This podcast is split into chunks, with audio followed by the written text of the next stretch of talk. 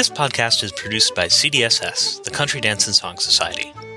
CDSS provides programs and resources like this podcast that support people in building and sustaining vibrant communities through participatory dance, music, and song. Want to support this podcast and our other work? Visit cdss.org to donate or become a member today.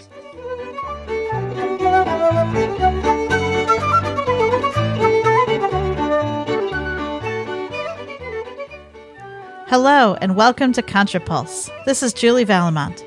This episode, instead of one of our usual interviews, we have a special feature. Last October, ContraPulse hosted an online panel discussion as a part of the CDSS series Common Time. In this special event, I spoke with four of the ContraDance greats Becky Tracy, Pete Sutherland, Rodney Miller, and Kate Barnes about who their mentors and inspirations were and how they're mentoring and inspiring the next generation of contra musicians. We'll learn how these musicians fell in love with their craft. We'll hear stories from the early days of touring contrabands, and we explore what tradition is and how it is or isn't changing today. There's video of the panel available on YouTube. We'll put the link in the show notes. Hope you enjoy.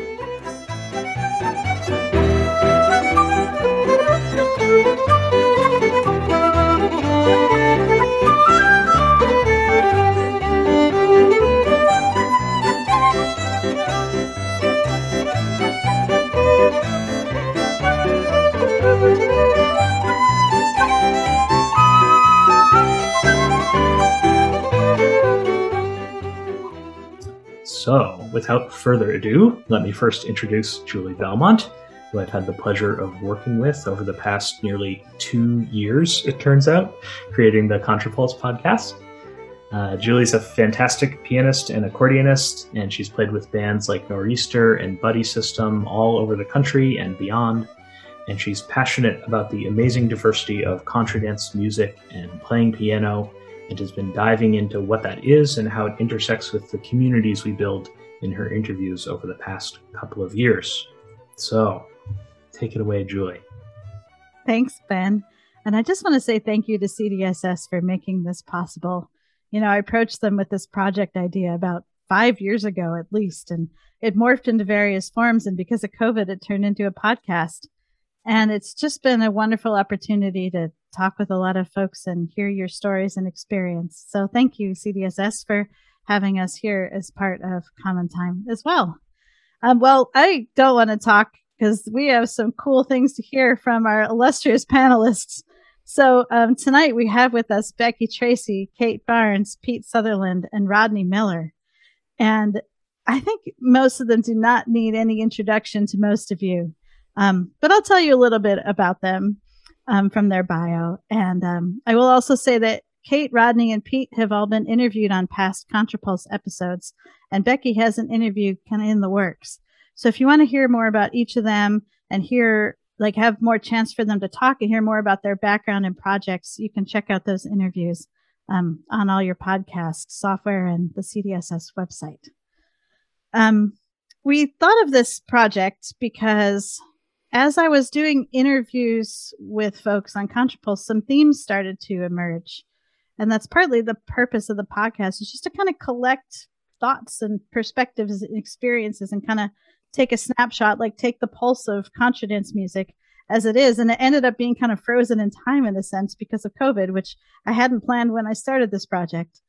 Um, and so I wanted to explore today the theme of mentoring and teaching and learning because one of the things I love about this tradition is how welcoming it is to people. And there's a lot of different ways to learn it and pass it on. And I feel like these musicians are conduits. These tunes, some of them have been around for hundreds of years, passing through person to person to person, and they change as they go. And each of them is interpreted in a different way by the personality of whoever is playing them in the moment. And so um, tonight, I'm hoping that um, we'll talk about things like how did each of our panelists learn and where did they get started and what inspired them and how they're teaching new musicians. Um, I will just have one fangirl moment that all of you, you know, Becky, Kate, Pete, and Rodney were all huge inspirations for me. And so if I play for contra dances, it's your fault. Um, I spent a long time in dance halls dancing to you, listening to you, sitting backstage, and you've all been so welcoming and gracious over the years, just being friendly, sharing tips, talking shop, you know, sharing tunes. And it's just been so wonderful. Um, so uh, let me tell you a little bit about Kate Barnes, uh, who recently just won a, a, a nice award. Thanks to CDSS. Um, and she has been performing on piano, flute, guitar, and about a billion other things for contra dancing and English country dancing for decades. Um, she plays with Bare Necessities and the Latter day Lizards. She's the author of beloved dance books for English country dance and couples dancing.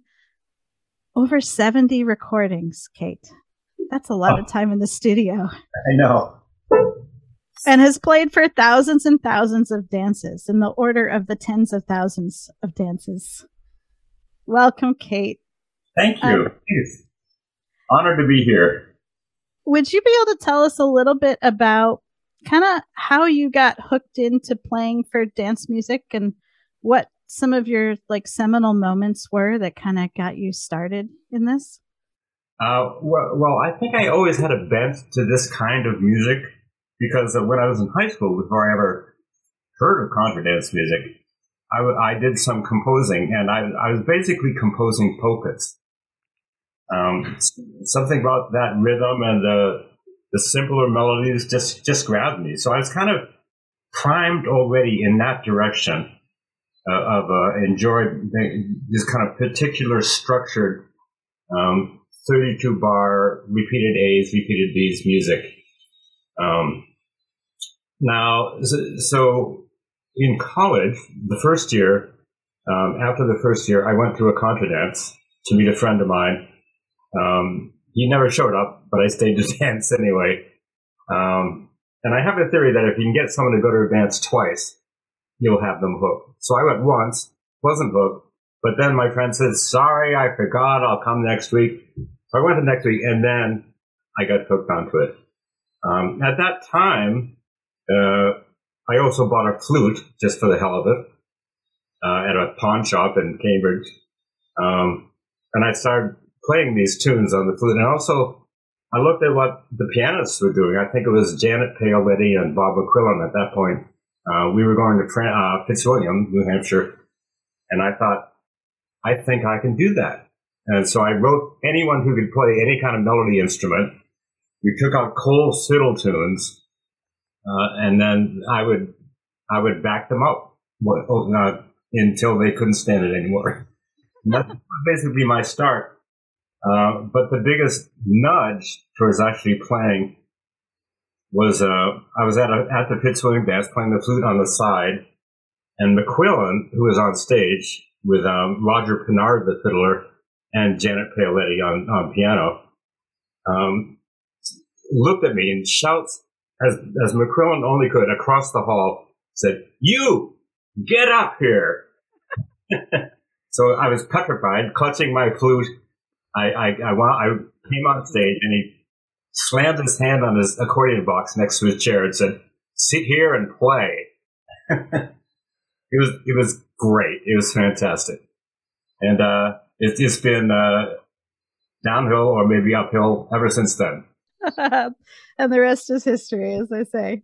Yeah, I oh, actually, uh, I, I, I, played some on the piano for, um, during the breaks because they had a pianist and Jim Kennedy, who ran the, Fran- the Fitzwilliam dance, um, said, Hey, I think we can work you into the hiring schedule. So that was kind of my first uh, professional contra gig, the Fitzwilliam dance during the summers. That's amazing. Just yeah. that moment. I love that story. Hey, sit down and play. I know. It, it's so Bob. That's so great. Um, well, more about that. Um, but let's uh, say hi to Becky Tracy here. Um, Becky, you all know her distinctive, beautiful fiddle playing, which has been a defining presence in some of the most popular and innovative dance bands to come out of New England. You know, Wild Asparagus, Nightingale. You know, her playing draws on French Canadian and Irish and other New England styles, and it's grounded in her upbringing in the dance scene of New England. Um, welcome, Becky. I'm so glad to have you here. Uh, it's delightful to be here. Thank you how did you end up getting roped into playing for dance music and making it uh, part of your life's work? Um, so so without knowing it, I kind of got brainwashed into this whole scene as a child because my dad was a caller for community dances. And so I would go off to Girl Scout dances and um, you know, just all kinds of little little dances with my dad. And um and he would call sometimes my mom would help him and uh, sometimes he had a band, and Bill Welling and Bill Wallach were occasionally that band in Connecticut. Um, but he also brought records like so many of those callers did. And so I actually listened to a lot of Don Messer and the Ralph Page Orchestra, and I had no idea who I was listening to. I just kind of grew up dancing to that music. And it wasn't until I got I, I did contra dance. I went out to a few contra dances here and there through college. I went to a few up like in Etna, New Hampshire. But it wasn't until I moved to Maine um, and went out to a contra dance um, and Michael Connolly danced with me and he he somehow asked me if I played an instrument.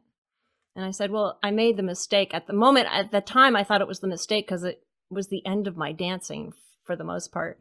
He said, "Do you do you play?" And I said, "I play the violin." And he he said, "Well," and he started to drag me to all these sessions, and I started having the best time. Um, you know, he he brought me to a lot of Irish sessions and maybe sitting with bands and uh, me find people to play with. And then when I moved to Vermont, there were more people um, to play with their great musicians. Walter Weber was a big influence in a band there that I joined called the Bog Carrots of all names. And um, uh, it just kept going. As I moved, people were sort of, they would, you know, kind of bring you in and teach you what, what they knew. And um, it was kind of, uh, you know, as we know, a warm, it's a warm, welcoming um, community. So that's the gist of it. That's wonderful. Where where in Maine were you living? I was in Portland, Maine. In Portland. Yeah. Mm-hmm. Maine was the place where I went to my first contra dance and I got hooked on it because they were so welcoming. It's just such a great community there. Did you go was your first contra dance Bowdoinham or was it a different one? It was the North Yarmouth dance at the Wescustogo Hall. The one that burned. Yeah. And it was yeah. just magic. And I don't think I would have gone back to contra dancing if it hadn't been the energy of the people in the room and their friendliness that pulled me back in. Because I certainly wasn't good at the activity in the beginning. I found it very overwhelming. but I was like, whoa, this is so great. And you just feel that energy. So that's just really lovely. Um, well, we'll come back to that as well. Uh, we have Pete Sutherland with us tonight uh, Vermont musical legend, um, both an accomplished instrumentalist and a singer songwriter songsmith. Pete plays fiddle, piano, banjo, melodica, 800 things I don't know about um, for contra dancing. And he's been doing this for decades, both as a founding member of the Clayfoot Strutters and a veteran of many groups, including Metamora, and now with his current contraband, Pete's Posse, which is just a musical adventure on wheels. Um, Pete's also been an artistic director, a producer, and a mentor for several folks, um, like Young Tradition Vermont and other groups. Um, Pete, how did you end up playing for dances? Oh well, up here in um, in I'm from Burlington originally. Um, there had been contra dancing in the previous generation. I didn't grow up with any of this. My dad, my dad was not a caller, and um, so I got all the way to college without actually hearing any of this music, and um, and then, um, and this was like right around the Kent State era and stuff like that, and then all these kind of like um, kids with backpacks and mandolins in tow started kind of like roaming the halls of the university, and and um, and it was just like this sort of inkling that there was this whole thing going on that I hadn't necessarily heard about all the time. I was listening to Led Zeppelin or whatever, so. Uh, so I at that point I had gotten a banjo, and then I got a fiddle and I was scratching away and fell in with enough people that that kind of like thought that they know knew how to sort of like keep a beat uh, to play for some really simple, not contrary at that time, square dancing actually. Um, but um, just a few years later, and there's and so we were trying to make something happen in the northern Vermont area. This is before you got up here, Becky, because I wasn't actually around here when you got here, but um, so we kind of crossed, didn't cross paths there, but um, so we tried to invent things from the ground up as best we could, from like you know reading about them, or somebody said, "Hey, I went to a Dudley dance, you know, like three years ago," and then they try to like everybody was like stone soup. Everybody brought a piece of it, and then and so we were trying to make that happen. Uh, meanwhile, then I got really out of college. I got really interested in um, being a migrant hippie apple picker, and um, and was working down in Brattleboro for a while. And and we several times after working ten and eleven hour days piled in the car with a peanut butter sandwich and went off to a Dudley dance. And um, and it was the classic six person powerhouse version of the Canterbury Orchestra. Um, so it was just an electrifying experience. And, um,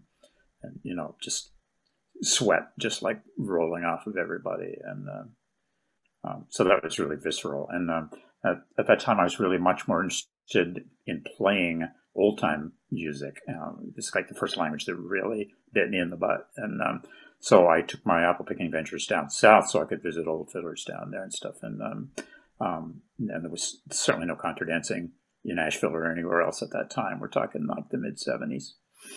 Um, it's pretty sleepy still, and uh, and I so I was I was working down there, and I was like, you know, falling in with these, you know, really, you know, near do well, uh, you know, uh, back to the lander types down there that were just living for for playing old time music and not only playing it, but like being reenactors of it. Hmm. and there's no really better word for it. And so, you know, like I just, for a nice Yankee boy, I was ended up in some incredibly like crazy and stressful and probably downright dangerous situations pursuing this music and, you know, like puking my guts out on the lawn of somebody I just bought some moonshine from and, you know, um, it's so far from like the niceties of a of an English country dance. you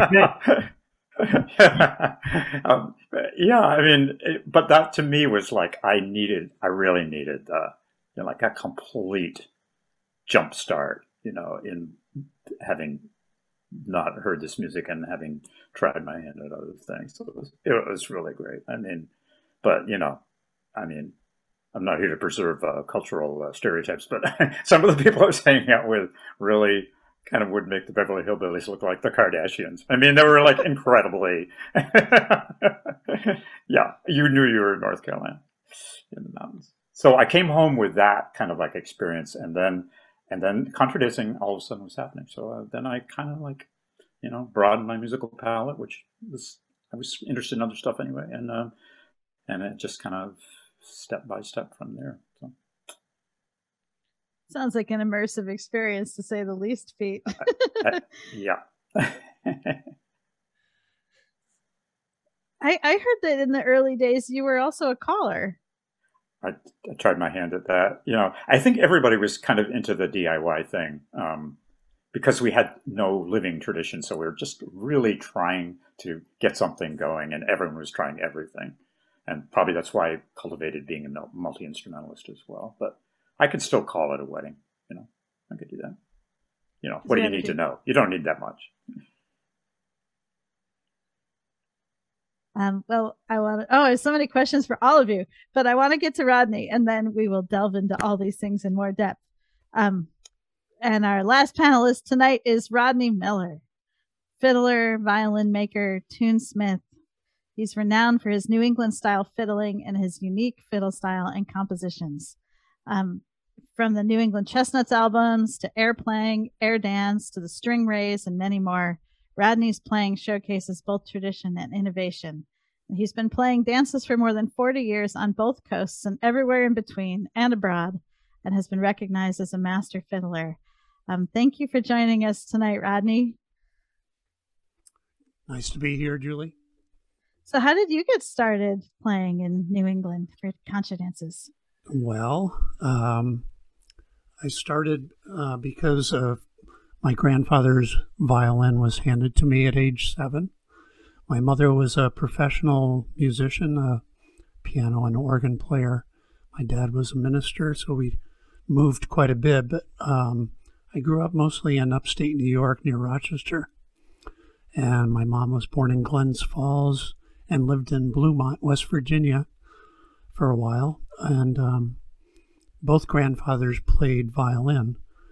Um, and I used to take uh, my dad's uh, father's violin and go play for him before my grandfather, before he died in the uh, late 60s, I guess.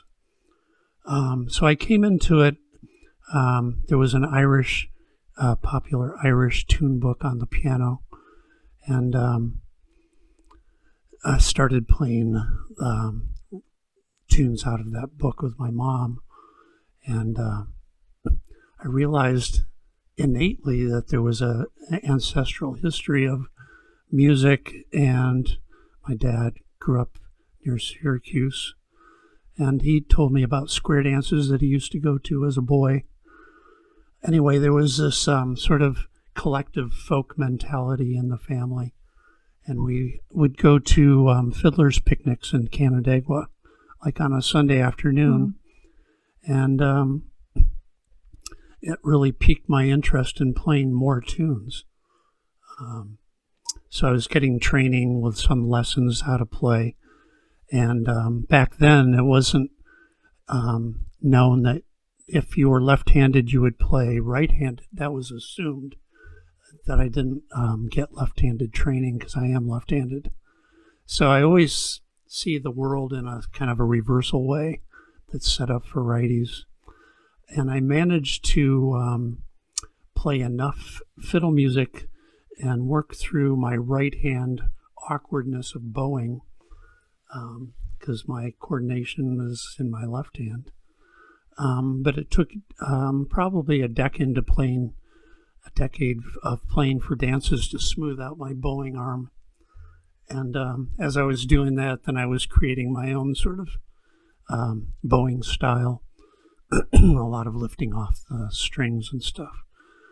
So I was, um, because of the fiddler's picnic situation, um, I was eager to learn some of the basic repertoire from the old time fiddlers associations. so I um, looked up local fiddlers like in West Walworth, New York, outside of Rochester, and went to visit Wayne Merrill, who used to be a Adirondack lumberjack at the turn of the century in 1900, and he played some tunes for me, and I played along with him.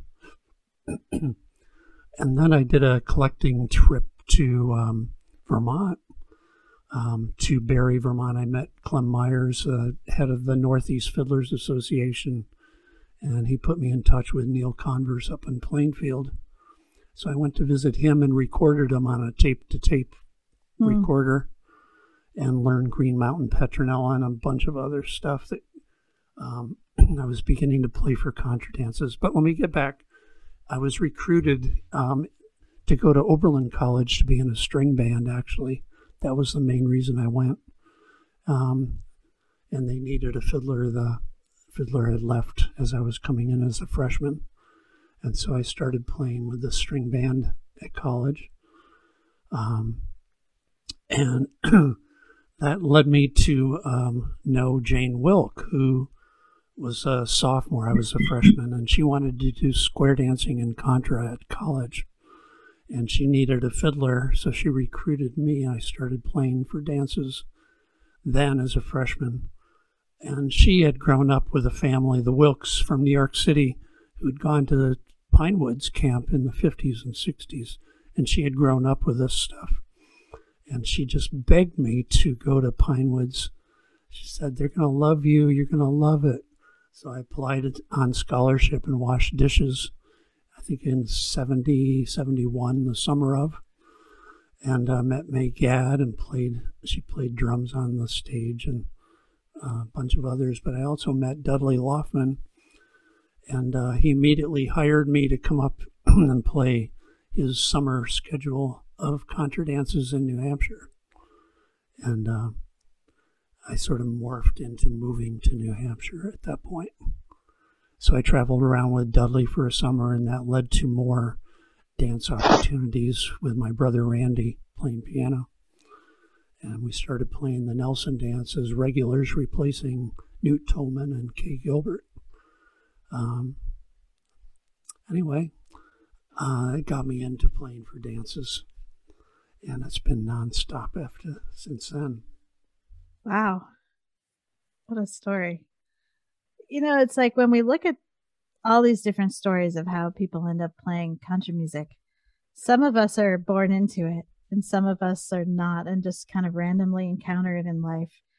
You know, some people are kind of pushed into it, like, hey, like I was at a party and the piano player got up and left, and someone said, You play piano? And I said, Not this kind of music. Sit down, go boom, go chuck. Here's some chords. You know, like we all have these different stories of how we get pulled into it, but there's often like this one person who's like a mentor or a friend or uh you know a partner or someone who brings us into it. And then there's all these places that are like incubators that we don't know about like when you're a first a dancer and you go to like a dance at a hall you don't realize that there's this whole deep root rooted network of places where musicians can meet each other like pinewoods you know and a lot of people get introduced at, to dance music at places like Ashokan or Maine Fiddle Camp. And so these camps are really important places for people to go and get immersed in things. Um, so I would just love to hear a little bit about, or just, you know, talk about how these mentors influenced you and like if there's for each of you like a moment or like a really important thing you learned from one of your mentors or like a turning point when you realized you were going to become a dance musician um, and i'm also curious like these names that pop up over and over again you know like dudley or bob mcquillan who were their mentors? You know, because we're all here roughly the same time era, but who were they learning from and how did they, you know, we do have an interview with Dudley Laufman, um, the very first episode of Contrapulse, which you can go back and listen to. Um, you know, because like you say, Pete, there's also the question of some of us, you know, we're just inventing things as we go, and the traditions have restarted all over the country and kind of make it up as we go as well. So, um, I'm going to stop talking now. and if any of you want to jump in and, and share one of those formative mentoring experiences, I'd love to hear about it. I'm not in, used to interviewing four people at once. I don't know how to start. Raise your hand.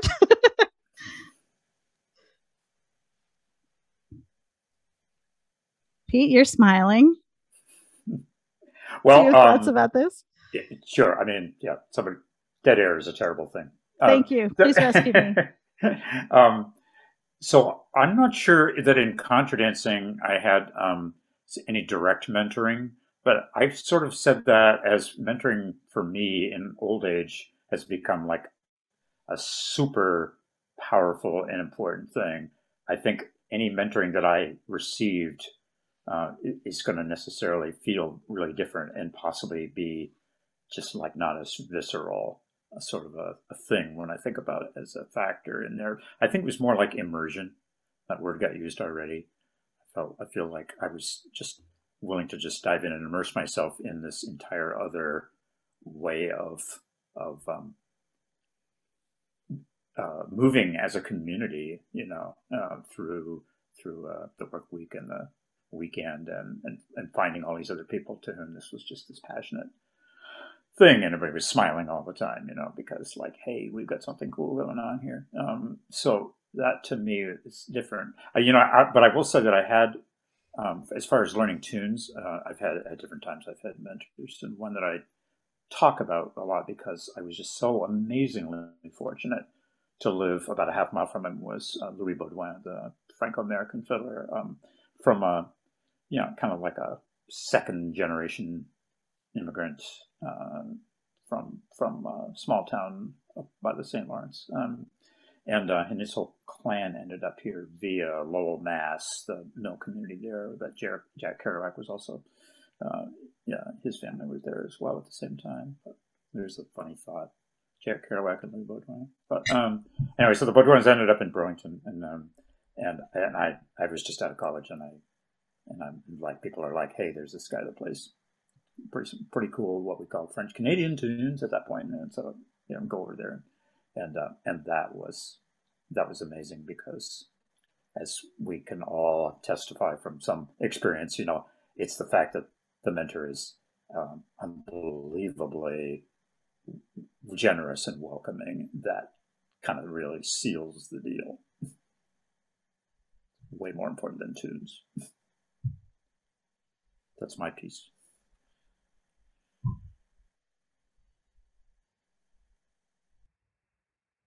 Oh, dead air. Yeah, I was just about to. I'm going to call on you if you don't. Oh, maybe talking. we should call next. How about how about you, Kate? yeah, you get to tag the next person when you're done talking.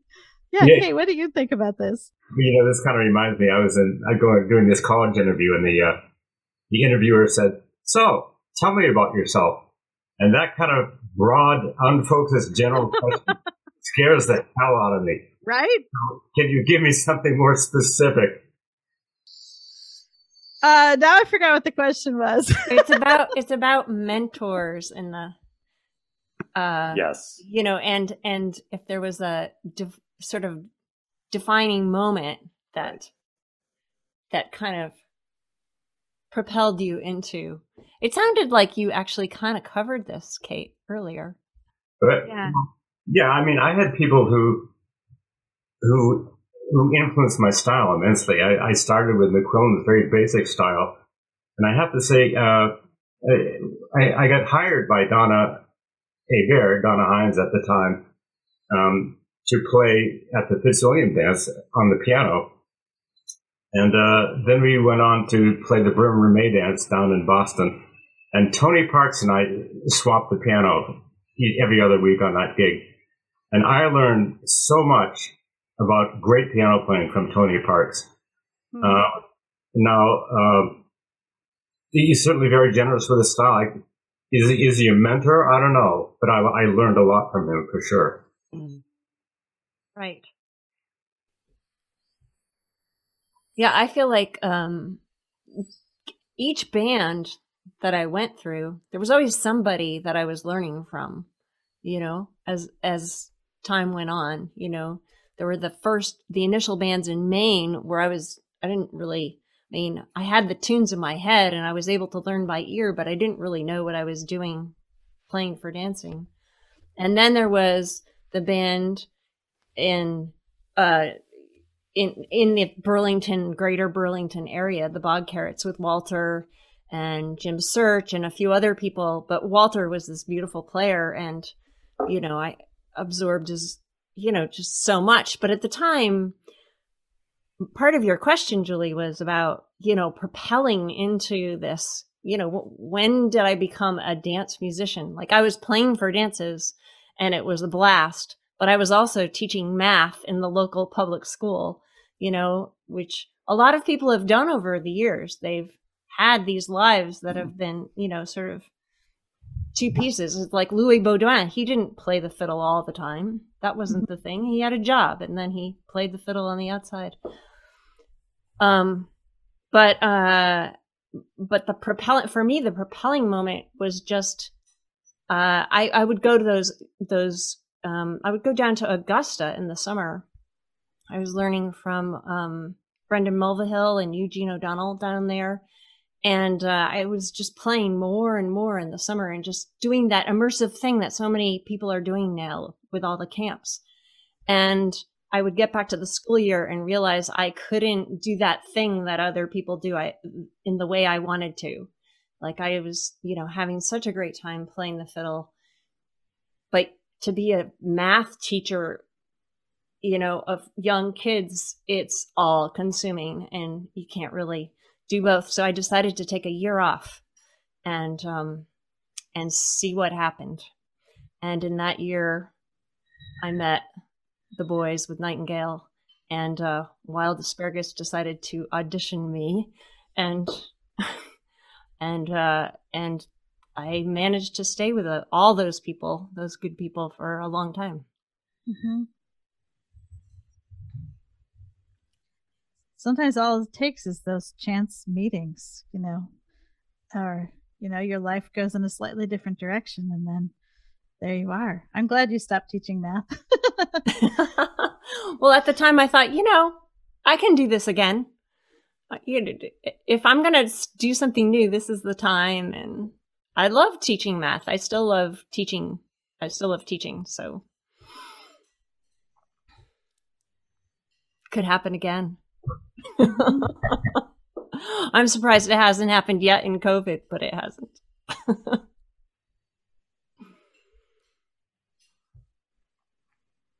Do you have anything you want to add to this, Rodney? Putting you on the spot here. Uh, sure. Um, there have been um, several mentors.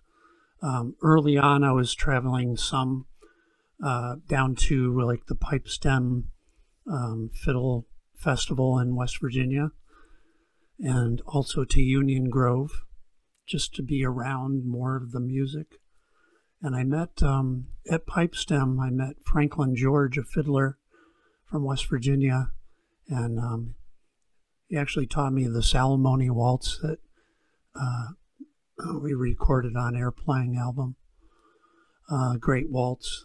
Um, and he pointed out to me that there were a number of fiddle tunes that a lot of the southern players play that are actually sound like they're directly out of the northern tradition of playing like the Irish and the Scottish styles. And um, so that sort of like tied it in for me that it was a broad um, area of music that translated to all different areas of the U- United States. Um, another mentor early on was Alan Block. And I remember on a camping trip that my parents loved to go camping to Lake Dunmore, Vermont. And um, there happened to be a fiddle uh, convention up in Thetford Center, and we went through that, and I saw that Alan Block was playing. I listened to him, and um, I had his album, The Old Time String Band Project, on Elektra, I think, and I took the album. I had it with me because I, I don't know why on a camping trip I just took fiddle music with me, and I, so I ran up to him in the parking lot and had him sign my album. But he was influential, and um, great uh, style of playing with his foot movement and his knees and his sandals. Um, but then it was um, probably the most important mentor um, for my playing was through Ralph Page. So I used mm. to hmm. Travel with uh, McQuillen and Ralph Page to play for dances down in Concord, Mass, and around.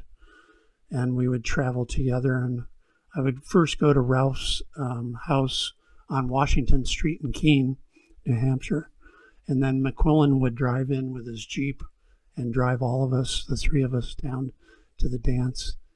And um, so I had time with Ralph in his uh, parlor when he wasn't smoking a cigar. He would tell me stories about um, the f- camp that he ran. And he had hired um, Johnny Carignan to come down from Canada to play at his camp and he was just absolutely raving about how John Carignan would um, play Money Musk like never the same way twice, like eight, ten times. It would be all different. So Ralph was presenting to me like, "Go for it, you young fiddler. Do something with it." And so when I recorded Money Musk for the New England Chestnuts album, I came up with a version that went from the key of G to key of A. Now, nobody that I know of plays Money Musk in the key of G, but I thought it would make a nice key switch. And um, I worked out all kinds of variations, uh, and that was directly related to being influenced by Ralph and McQuillen for writing tunes and all that stuff. So, anyway.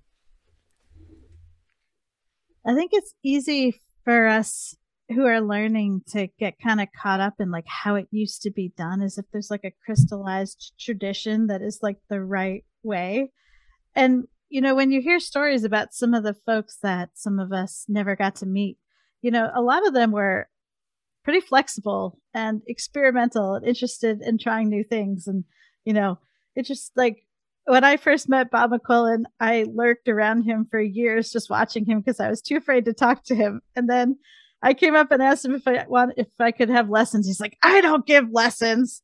But then I found out he was just joking and he gave me his card and invited me to chat. But you know, he liked all the new things that were happening, I think. And so one of my questions for all of you, like as you learned and began playing, you all ended up innovating contra music that we have now. Like it has flourished in the last decades, different styles, formats, bands, people traveling all over the country.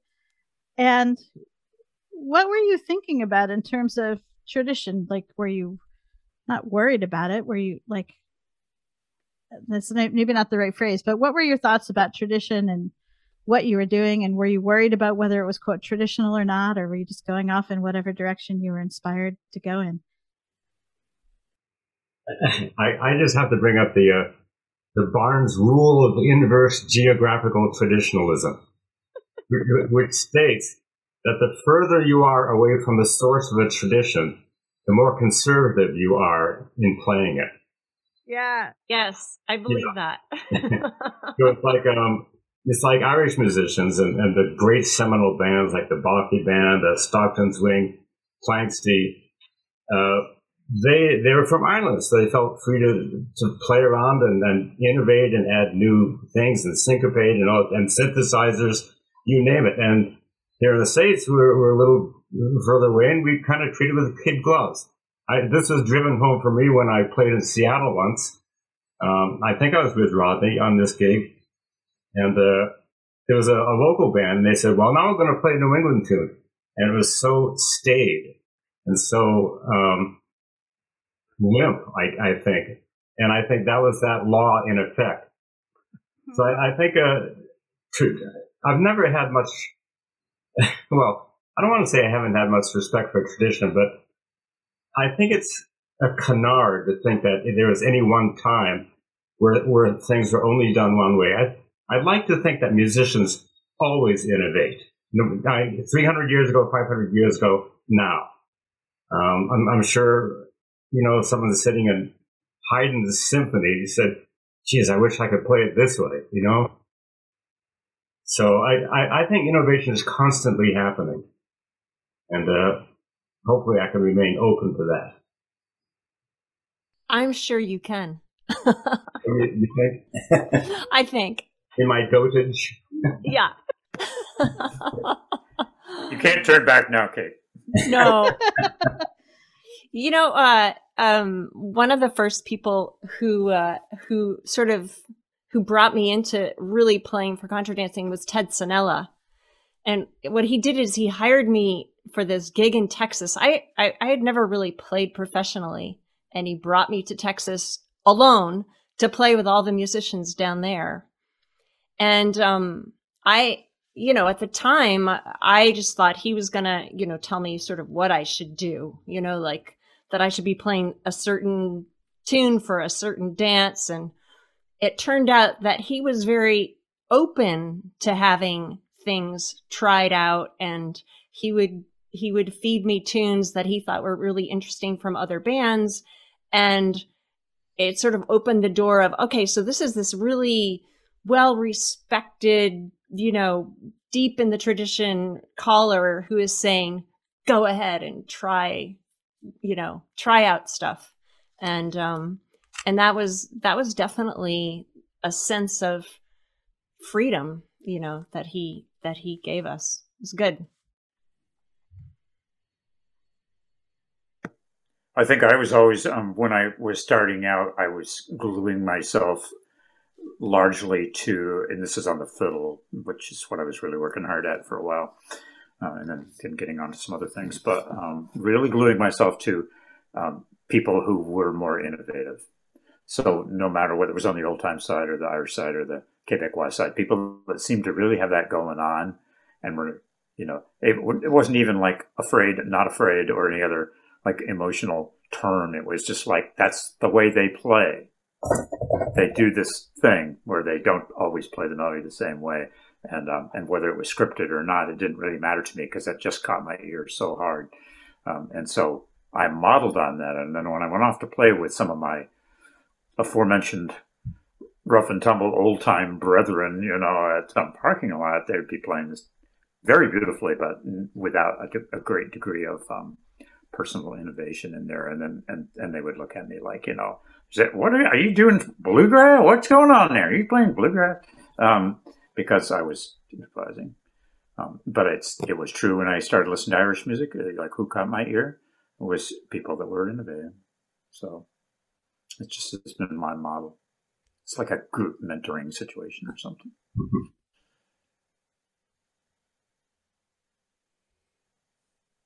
What were you thinking in the early days of uh, your tunes, Rodney, when you were making, you know, albums like Airplang and stuff? And I have a feeling some people maybe reacted to the sound of some of the things you were doing. Well, one of the um, couple of the inspirations are um, one was from McQuillen writing uh, his tune "Dancing Bear," which just sort of reached out and grabbed me. Like, oh man, that is such a cool tune. So like direct and simple, yet it has so much to say.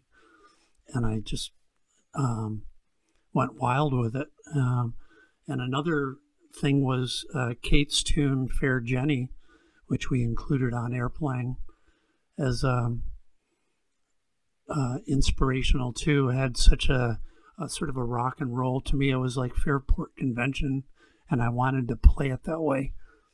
And it was uh, an awesome addition. So some of my early tunes, like I'm thinking of Bluemont Waltz um, from 1986 on a dance tour to Bluemont, Virginia, and the setting in the town hall and the rolling Virginia hills inspired a tune the next day, um, having played in that location. So it has to do with emotion and feeling and response, um, sort of internalizing what you've just been through, and then it comes out um, because, in our case, you know, fiddle or music um, is our language. We're not super English speakers. I mean, I don't, I've always had trouble speaking, um, maybe because I have asthma, but um, I speak through my fiddle. So the fiddle has a lot to say from inside me. And um, the tunes just come up because I feel it. Um, I was going to talk a little bit, if I can, about reaching out to the younger generation um, mm-hmm. kind of thing. And an in- interesting event, maybe, um, is being worked on. This woman from England contacted me about a month ago, and um, she teaches grade or level three in Bristol, England, out on the west coast. And she grew up as a Shetlander. And so um, she took originally fiddle lessons from Tom Anderson when she was a kid. And I was just remembering that about the same time period, um, in the aftermath of Airplang coming out, um, and Peter and Kate, sorry, Kate, but we were asked to go to Shetland as a duo, and we did in '85 or six or something in there. And I think she was um, exposed to Airplang. Anyway, she had kept that in mind all these years. She stopped playing fiddle for a few years, and she's been a teacher. Um, moved to England and married an Englishman. But um, she said the Airplang and my fiddling has been so important to her in her life that she wanted to bring it into her classroom. So we're going to do a Zoom where I get up at 6:30 a.m. and Zoom to England for 30 uh, seven-year-olds, and uh, so that's very cool reaching out. And she keeps the music alive in her classroom she said there mm-hmm. are probably more English as second language kids there because it's a working community. Um, um, but anyway, she just plays music throughout the day at the, at the morning gatherings and uh, art activities and all this stuff. She has background music and often plays the Airplang album and other fiddle music. Um, so she wanted to bring that to the kids because it's alive for them. And that's mm. one of the things that's so important is to make it alive in your world. You know, like when I was growing up, I had family support and promotion. And um, kids need peer groups of uh, other kids playing music. I think to make it ring true, especially in this day and age. You know, with so much uh, media stuff permeating their ears, that um, it's important to expose them to a wide range of stuff, including fiddle music. Well, the, I, the peer group thing is so true. I mean, that's our whole thesis up here in all the the organizations that we, um, and I, I, think it's true down in Becky's Corner, and it's true in New Hampshire. there's so many places that I'm aware of now where there are uh, pretty active year-round mentoring uh, situations and opportunities for for kids who are otherwise considered to be kind of weirdos and oddballs. I mean, we all are, but um, when you're a teenager, it's pretty. Um, it's it's terrifying to be that. And if you happen to have an interest in in um, in some of this kind of music, to to meet anybody else your age group, you know, even if you didn't have that many other lifestyle choices or dress code or anything in common, you'd be like, oh my god, this my people. So, um, you know, that's that's enough fuel for a fire that's been burning at least in in my neighborhood up here for um, oh, like twenty years at this point.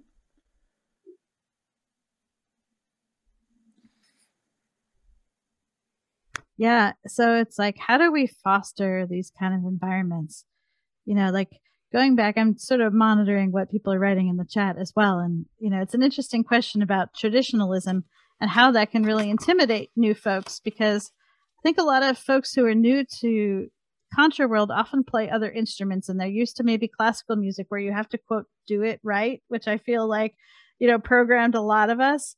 And then when I switched from classical music to traditional music, I was like, oh, I can do this however I want. And it takes a long time to unlearn that. And I think a lot of new musicians, they want the sheet music and they want to know exactly how it goes. And I think being flexible and welcoming, like you say, and just giving off this vibe of anything goes, you know, it is a living tradition, like Katie says. And the way you know it's a living tradition is when you don't have to care about what you're doing and whether it's traditional or not, right? You can just do what you want.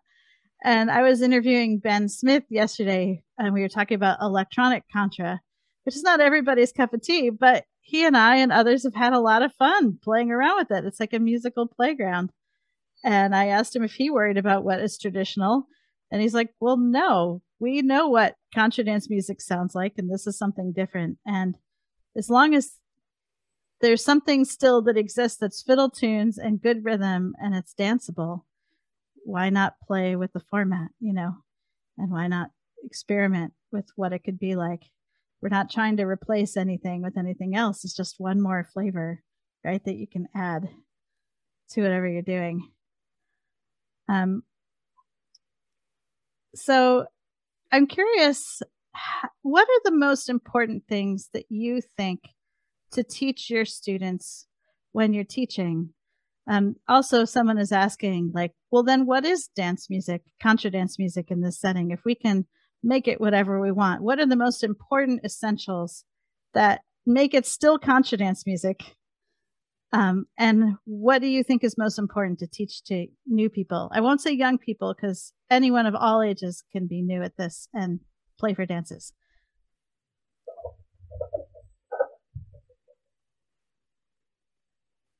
Um, I, I don't know what the uh, you know perhaps the essence of uh, you know in terms of what's the most important thing that I teach, but in terms of um, playing for dancing, I'm of course uh, focused on people's rhythmic playing and trying to help them develop that.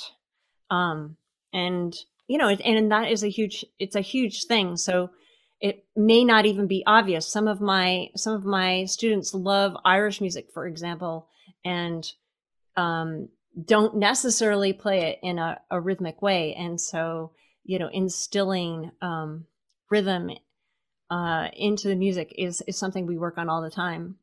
And I actually remember Kate something from a, a workshop years and years and years ago that I took with you, where you were saying it doesn't matter if you have the right chord or not, but you have to play it in time. in fact, that's often a, a, great way to discover new avenues of improvisation. right, right. And the other thing I learned from you, which is sort of is about improvisation, is if you make a mistake, try to do it again so that people think it's the right that you, you're trying to do it. uh, that's the definition of jazz, I think. so I've read. I do that all the time. I try to repeat my mistakes just to make them see like uh, think I was really trying to do that. Right. It actually works. It actually yeah. works a lot of the t- a lot of the time.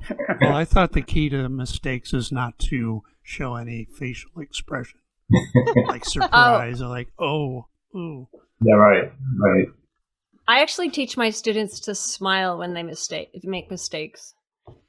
Um, yeah, I've had that, to teach myself that same thing. yeah, that that is a winner too. That's a yeah. winner. Yeah. But that's not about the most important thing for dancing. but it kind of is, right? That it's partly that spirit of like have fun with it, right? And right. welcome those opportunities when they come. I think smiling through a mistake is deeper than it sounds, right? Because it means that you're like open to it when it happens. Yeah. And also, you're not beating yourself up because it's really not that important. And the audience doesn't want to see that. No. Yeah. Right. I, I, often get piano students. Um, actually, I have no students, and I haven't for a number of years now. But uh, uh, pianists who um, have been playing for a while, and they have a lot of technique, um, but it, but so often, sadly, they just don't have the basic feel, the rhythm. So they can do all this fancy stuff with their right and left hands, but they don't have that basic rhythm. Uh, and it's not even just a matter of precise time. It, it's a way of propelling the rhythm along with your backup playing. And um, I, I don't know what it is. Maybe playing on a, on a slight leading edge of the beat as opposed to some other, other styles of music. I'm not sure. But uh, that feel, that rhythmic feel, is often what the next wannabe students are lacking. And it's often why a classical musician who probably has a hundred times my technique will still not, you know, often be a not very good dance musician. It's interesting. Right. And it's it's uh, it's actually what I when I think of a piano player beginning, I think of Bob McQuillen as the beginning because like that's the root, you know, and it's it's almost like the tune.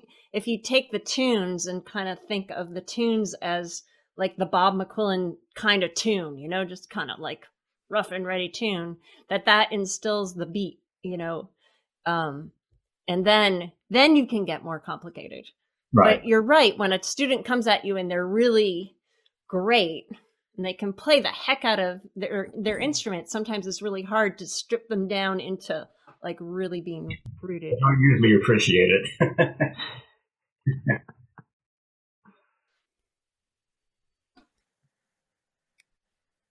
Well, I'll say it's been a real blessing to be active in the contra scene um, all along, of course, but um, especially during the time that I, the last 20 years or so, where I was have been engaged in some pretty active teaching and mentoring, um, which is a broad definition that's kind of you know just like it's kind of a wide thing. But anyway, to be able to to find the opportunities to bring some of the more motivated kids who really seemed like they were aware of dancing and they were aware of instinctively how much fun it was going to be to actually be up there on the stage the way we all know, you know, including a lot of you in the Zoom hang here.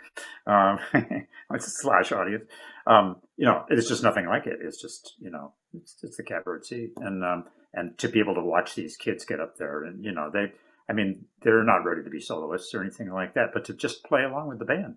And we, we all had that opportunity, you know, like, like Kate, you know, you get up here. So it's, you know, sort of like, I'm, I'm eliminating the, the the bark from the stage and just like I bring them to the stage and I set them up. And and of course we're talking about pre-COVID, but um, you know, it's just been so rewarding. And then the payoff is that kids see other kids doing it and they're like, oh, that's pretty cool. I want to do that. It's yeah, also turn. in in Maine, Steve Muse has this amazing group of fiddlers. They oh, Steve, the, jeez. Yeah, yeah, they do the coolest stuff, and they're That's so crazy. great. It's, that guy is nuts, but uh, yeah, it's great in a good way. so I want to tell a, a little story that uh, happened quite a while ago. Um, I was hired to play for um, a, a, group of campers at Sargent Camp in Hancock, New Hampshire.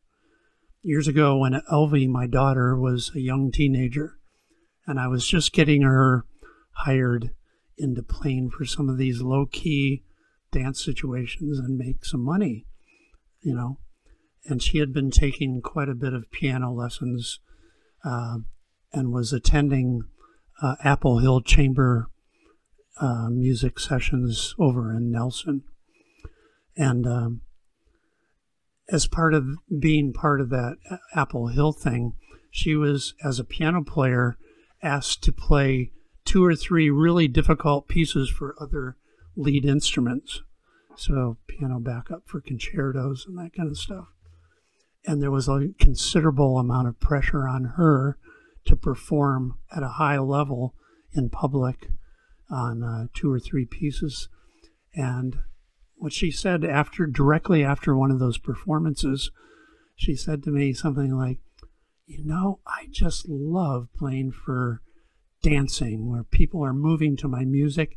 It just feels so free and spirited.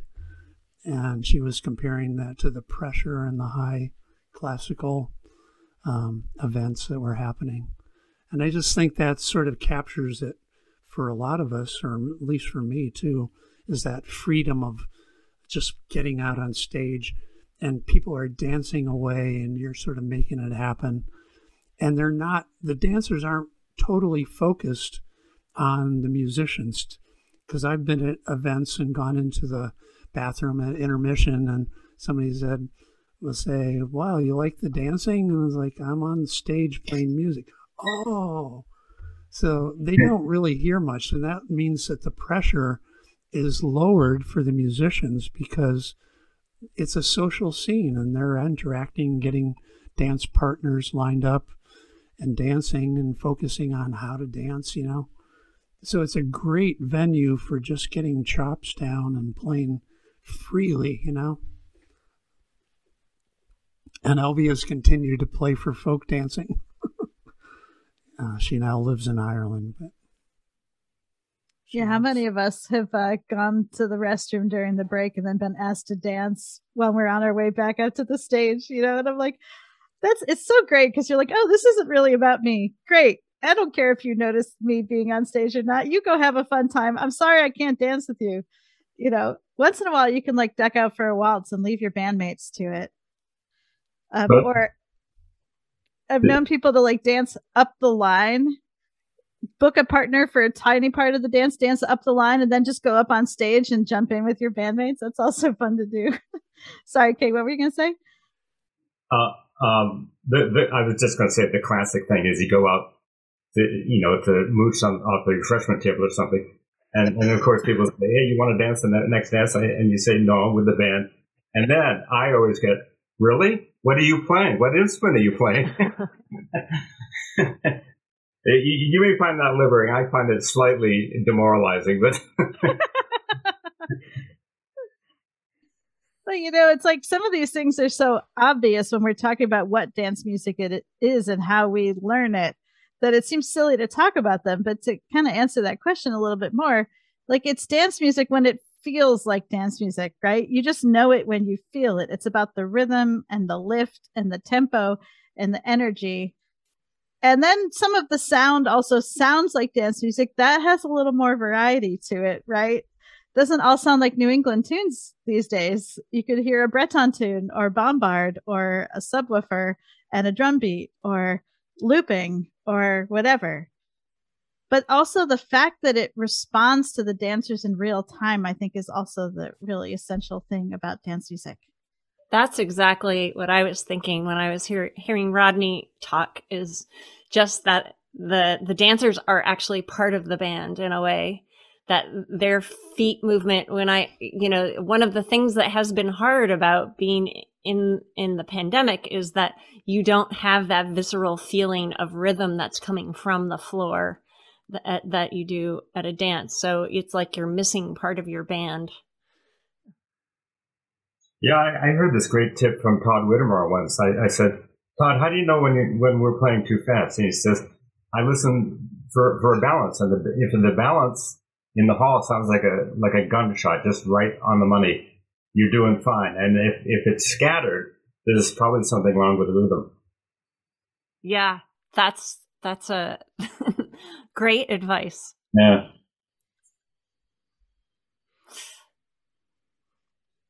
So I think, you know, as we think about teaching um, new generations of folks, it's partly just giving them the freedom to play with it and learn and have fun with it, right? Um, but also, how can we as a community do a good job of creating spaces? You know, like when I was a new musician in Boston, I actually found it really hard to find a place to play because the dances at the Scout House were amazing, but all the musicians were really great and bands from all over the country, but they didn't allow sit ins there. And I would, I used to drive out to Greenfield and go to David Kaynor's dance and sit on stage and noodle along badly on my penny whistle. Oh, I'm just I'm sorry, everybody. And there was a dance at MIT that was welcoming to sit-ins, and so that's where I learned how to play, and that's where I met my bandmates in Nor'easter. And I bet all of you have had experiences like that. And there's events like giant open bands, like at NEFFA or other places, the festival orchestras, where people get a taste of playing in an open band or something like that for the first time. Um, what are some of your spaces, your favorite spaces like that, and how can we cultivate more of these opportunities for people? Well, I think you just answered your own question. because the sit-ins clear I you know, I don't I certainly made use of David Kaynor's um sit-in contra dances myself early on and that was that was huge. It was a huge thing to have a place to go. Um, and I feel like there's other places now that are being developed, like the fiddle orchestras, the the ones.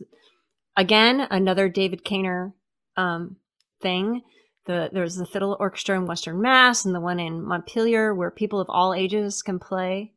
Um, and then there's the young mentor mentoring situations that like Pete is part of or has been part of.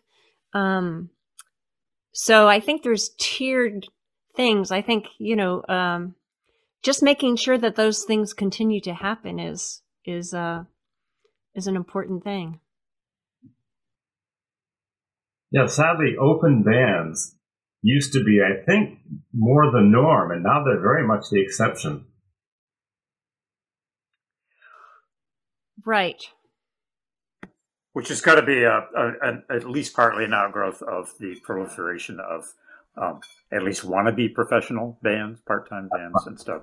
Um, which you know maybe COVID is just a reset button to that whole thing, and maybe we'll come out the other end back into dancing, and open bands will suddenly be um, more of the norm again or accepted. And of course, we all have the power, if we believe that's a good thing, to make that happen. Right, to make spaces for people to join. Absolutely. And, yeah. Yeah. And and I and there's also that as you say that that feeling of well then you then you get this this spark. Well, I want to you know, what can I create in a smaller setting, you know, with these you know, this group of people, you know. That's where bands come from. That's where bands come from, right? Exactly. Oh my God, totally, mm-hmm. totally. Yeah. Yeah, I think it's important for us as a community to make sure that we have all sorts of different kinds of spaces because we are now in an era of contra dance music that's dominated by bands at a lot of events, especially dance weekends.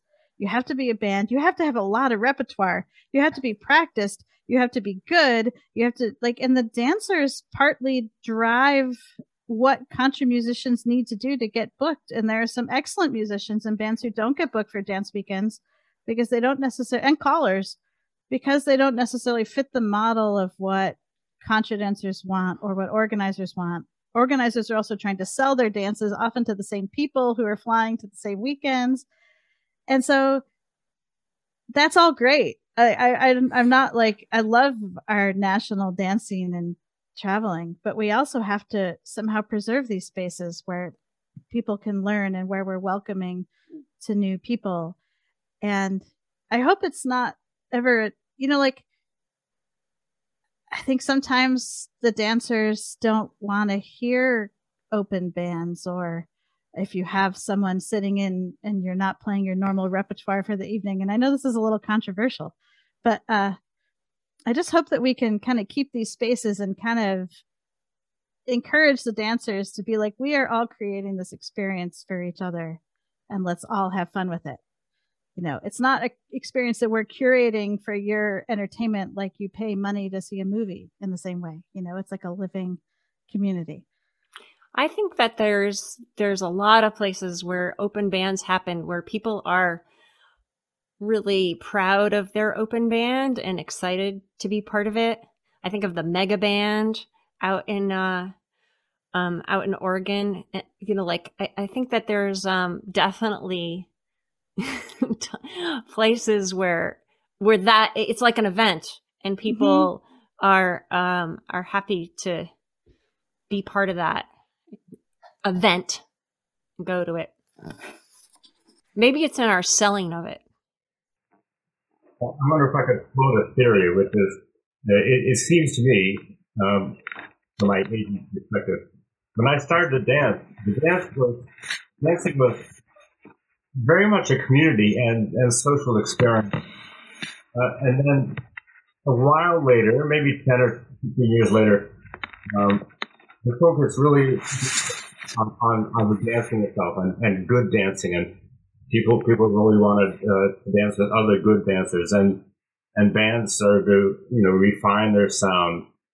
Um, but I know when I started dancing, uh, it was it was often to Dudley's open bands, and I just I just thought they were awesome, and I loved that music, and I loved the spirit of that massive sound.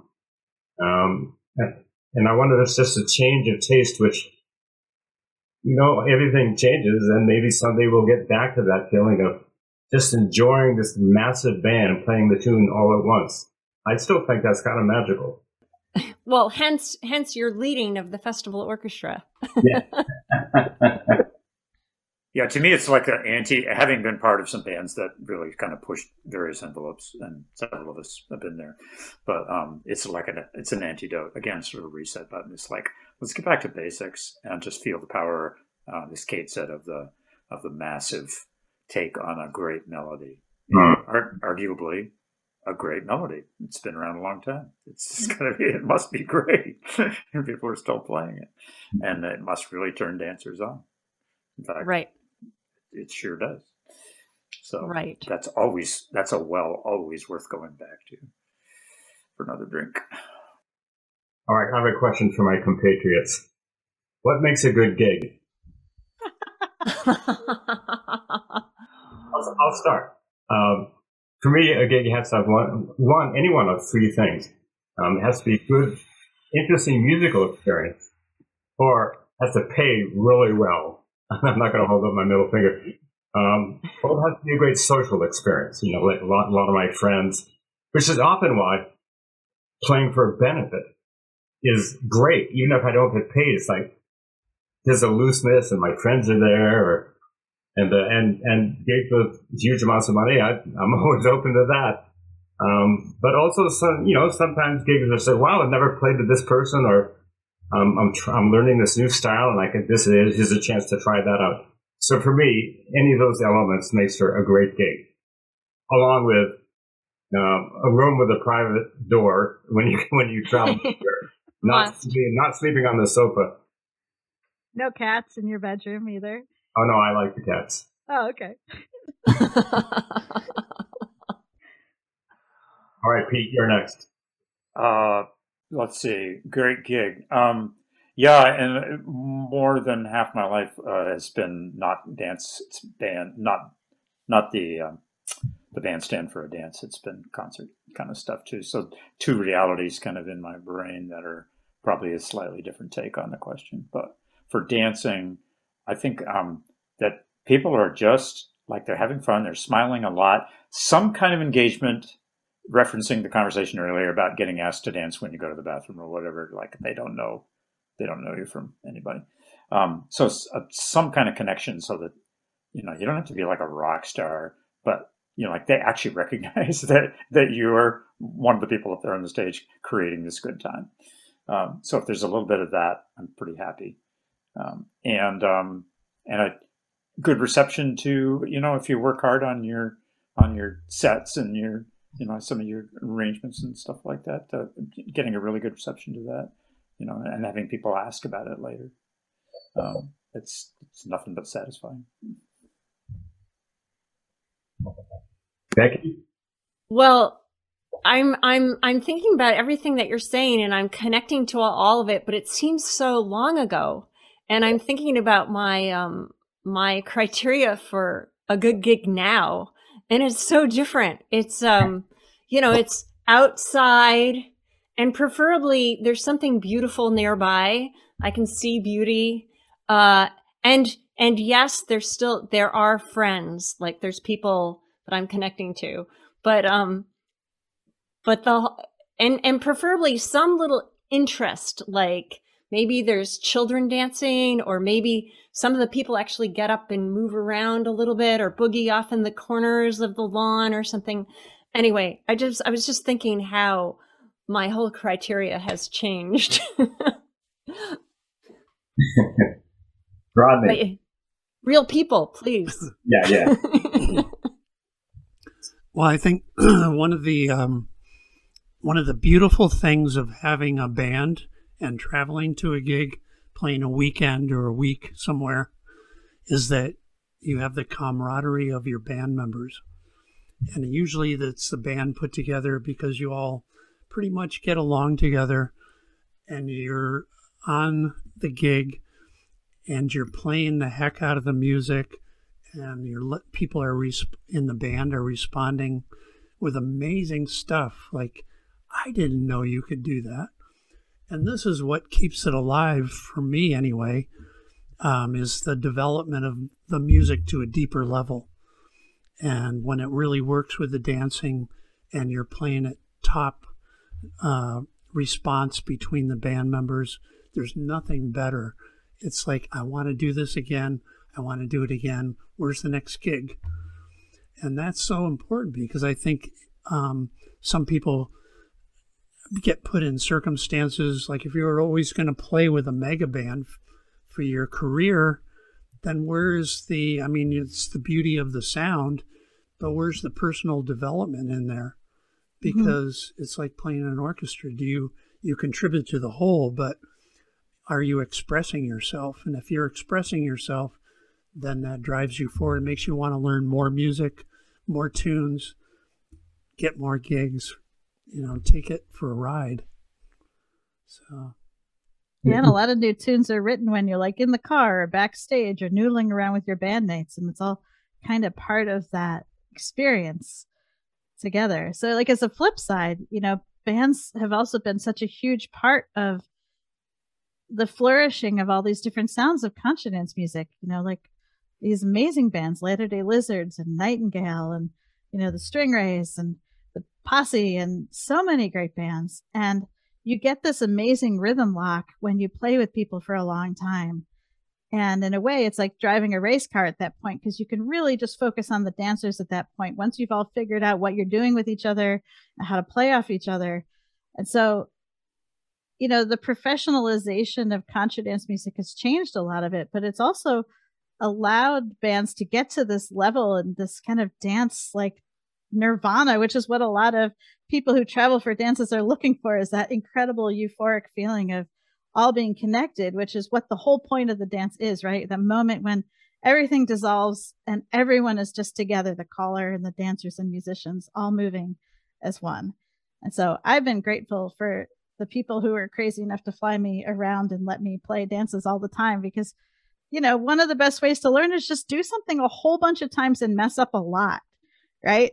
And having that opportunity to mess up with really good company, especially um, who are often better than you, which is another tip, is to mess up with good people.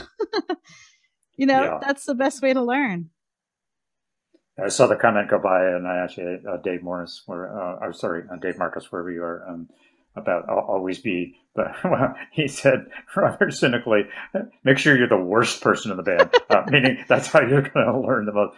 I, I was definitely uh, that person in the Clayfoot Strutters in my own mind, anyway. But I learned so much from some really incredible uh, people, and um, and uh, and so you know, there's a more benign version of that that could be become conventional wisdom if you're a teacher. It's like always look for opportunities to play with somebody that's better than you. Always. Never pass it up.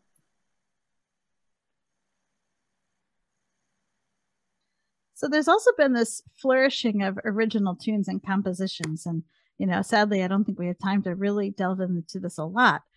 But, um, you know, there's a question about what inspired you to compose tunes. You know, I think for some of us, it just sort of happens, right? You're around tunes, you start thinking and they come out of your fingers. Um, but do you have any fun stories you want to share about that before we wrap up? Too open ended a question.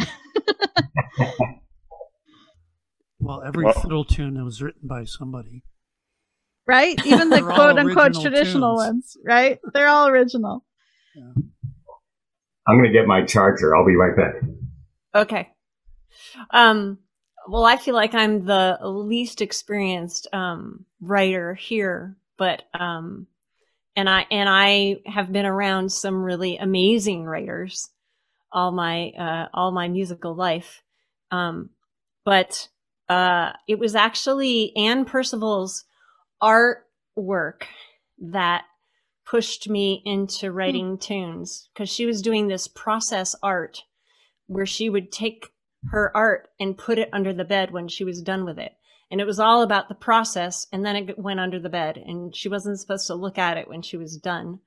And so I thought I can do that.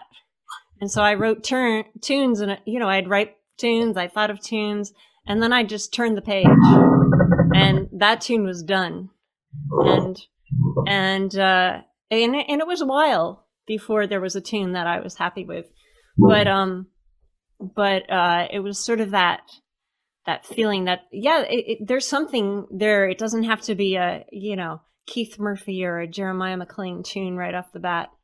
Um, you know, because if you're going to judge your tunes when they, you know, when you first form them, you have to be a beginner at everything. So anyway, put them under the bed for a while. Everybody has tunes in them.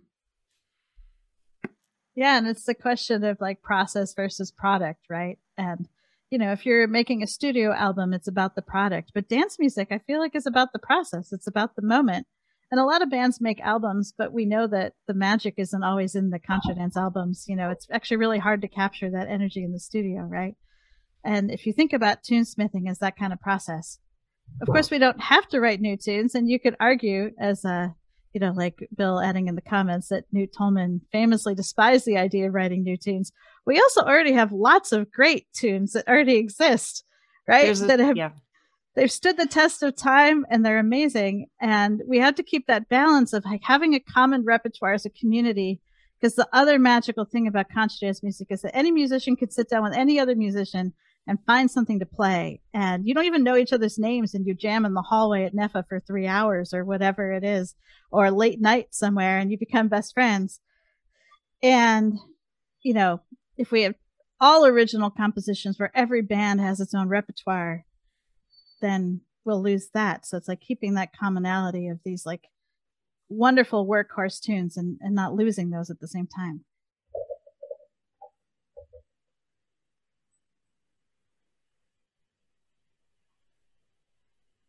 One of the things I've found um, very helpful in writing tunes is uh, like when I was starting playing for dances originally, I played it pretty much straightforward. So it was like two tunes 12 or 14 times through instead of like the chestnuts, which was one tune 14 times through, which can be a little tedious and hard to do over and over and over. So I was like challenging myself to take the tune and make it a little different each time or whatever, but that led to an improvisational freedom for me of staying rooted with the tune so you can tell what the tune is, but then explore it. Like take a different path, but say the kind of the same statement that the tune was trying to say. And each time you do that, then the improv segment actually could be a new tune because it's different. And so that leads to writing tunes like you played a, a lick during a dance. You said, wow, I don't remember any other tunes where that lick appeared. Um, I'll write a tune based on the lick.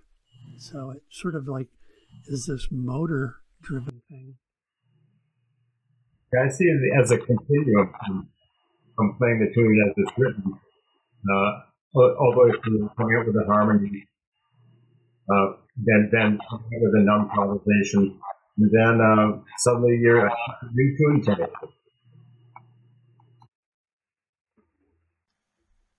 I've probably learned the most recently um, in the during well probably during the posse years um, with uh, my uh, longtime musical partner Oliver Scanlon, who is similarly interested in uh, the co-writing part, and that's that's either something you can come to organically and fairly painlessly, or it's just terrifying because it's all about trust.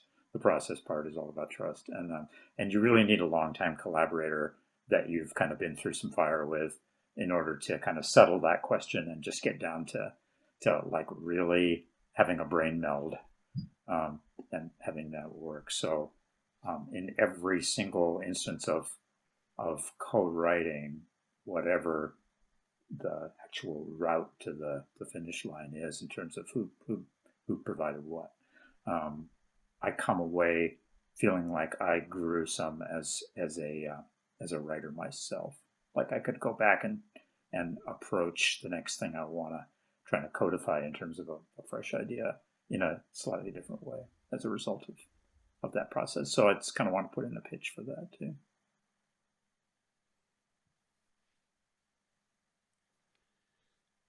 It's the next terrifying frontier. Even if the tunes are no damn good at all, it's still worth doing. I wish we could talk about this all night. We were joking that there should be an after party where we just keep geeking out about all this stuff. Um, but I want to ask all of you. Um, it's just been so wonderful to hear some of your thoughts. And are there any last thoughts about, you know, mentoring or teaching or anything dance music that you want to leave with us tonight? Anything you want to add besides everything that we haven't talked about yet? And there's been a, a, really great sidebar in the chat, by the way, too, which I'm really enjoying. Feel free to keep chatting over there, everybody. Sorry, go ahead, Kate. Uh, I'll end with a story. Uh, you know, I've been, I've been at this a, a really long time, um, and unlike some of my com- some of my fellow players, sometimes I like it, and sometimes I'm really burnt out on it. Um, and a while ago, I was wondering, why am I doing this? I'm poor. I, I have to get on an airplane, which I hate. Um, but here's what happens: is I I get to a dance, and and like this guy will come in who's been busting his ass at some job all week.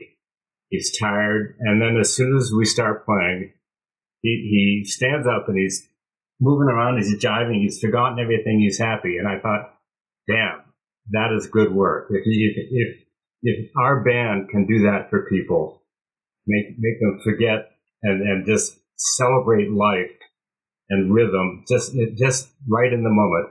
That is magic, and that's why I do it. You're here. Yep, you said it. yep. I've been playing music for you know decades, and to me, music is still magic, and I don't understand how it reaches people the way it does in such a magical way. And keeping that newness and freshness and freedom is such an important part of it.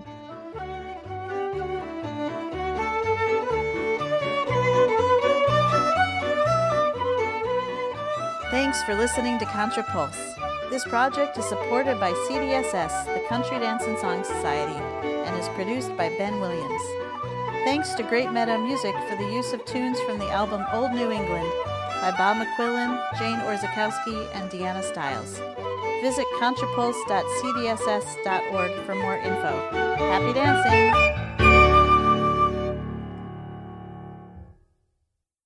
The views expressed in this podcast are of the individuals and do not necessarily reflect those of CDSS.